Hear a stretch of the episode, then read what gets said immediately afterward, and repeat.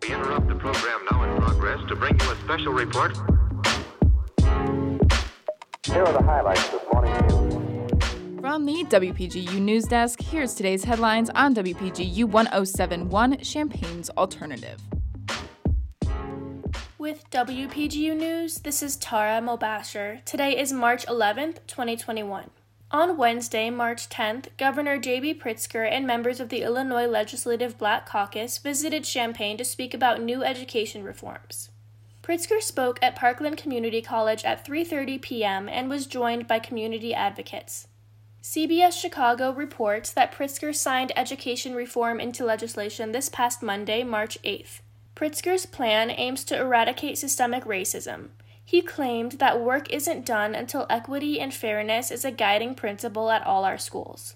Illinois State Representative Carol Ammons, Democrat of Urbana, supports the reform, saying that it is meant to close the achievement gap caused by inequities in the education system. The bill bolsters the state's early intervention program, updates high school graduation requirements, and sets up standardized testing for kindergarteners. The new legislation also calls for initiative in creating safe and inclusive environments for school children and expanding history curriculum outside of Eurocentric perspectives.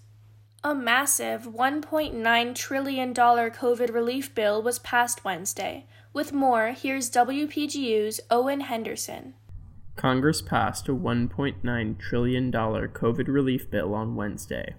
The bill is designed to largely focus on middle and lower income families by extending unemployment benefits and offering rental assistance, expanded child tax credits, and a continuation of the halt on evictions. However, this version lacks the $15 an hour minimum wage many Democrats had been pushing for and tightens the eligibility requirements for the $1,400 stimulus checks included in the bill.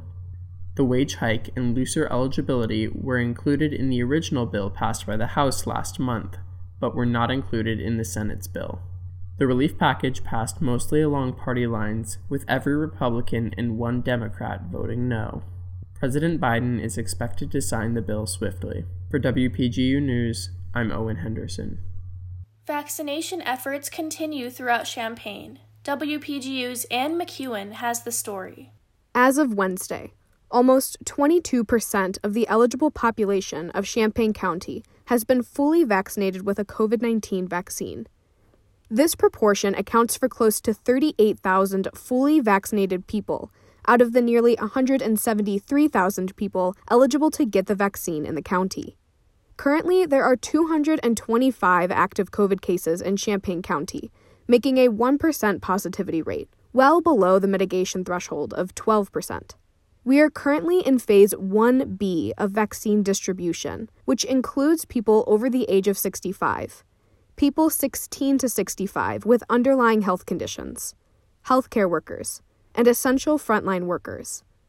After phase 1B, we will move into phase 1C, which includes other essential workers. Only after phase 1C will the general population be eligible for vaccination.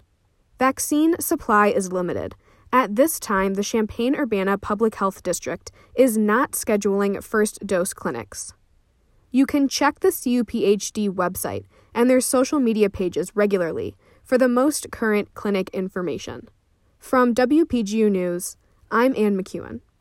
President Joe Biden announced Wednesday that he plans to order an additional 100 million Johnson & Johnson vaccines just over a week after saying the United States was on track to have enough doses to inoculate all American adults by the end of May. Johnson & Johnson is still fulfilling its first agreement with the United States government made in August, which promises to distribute 100 million vaccine doses. President Biden recognized Johnson & Johnson and Merck, another pharmaceutical company that has partnered with Johnson & Johnson for their ability to quickly produce vaccines.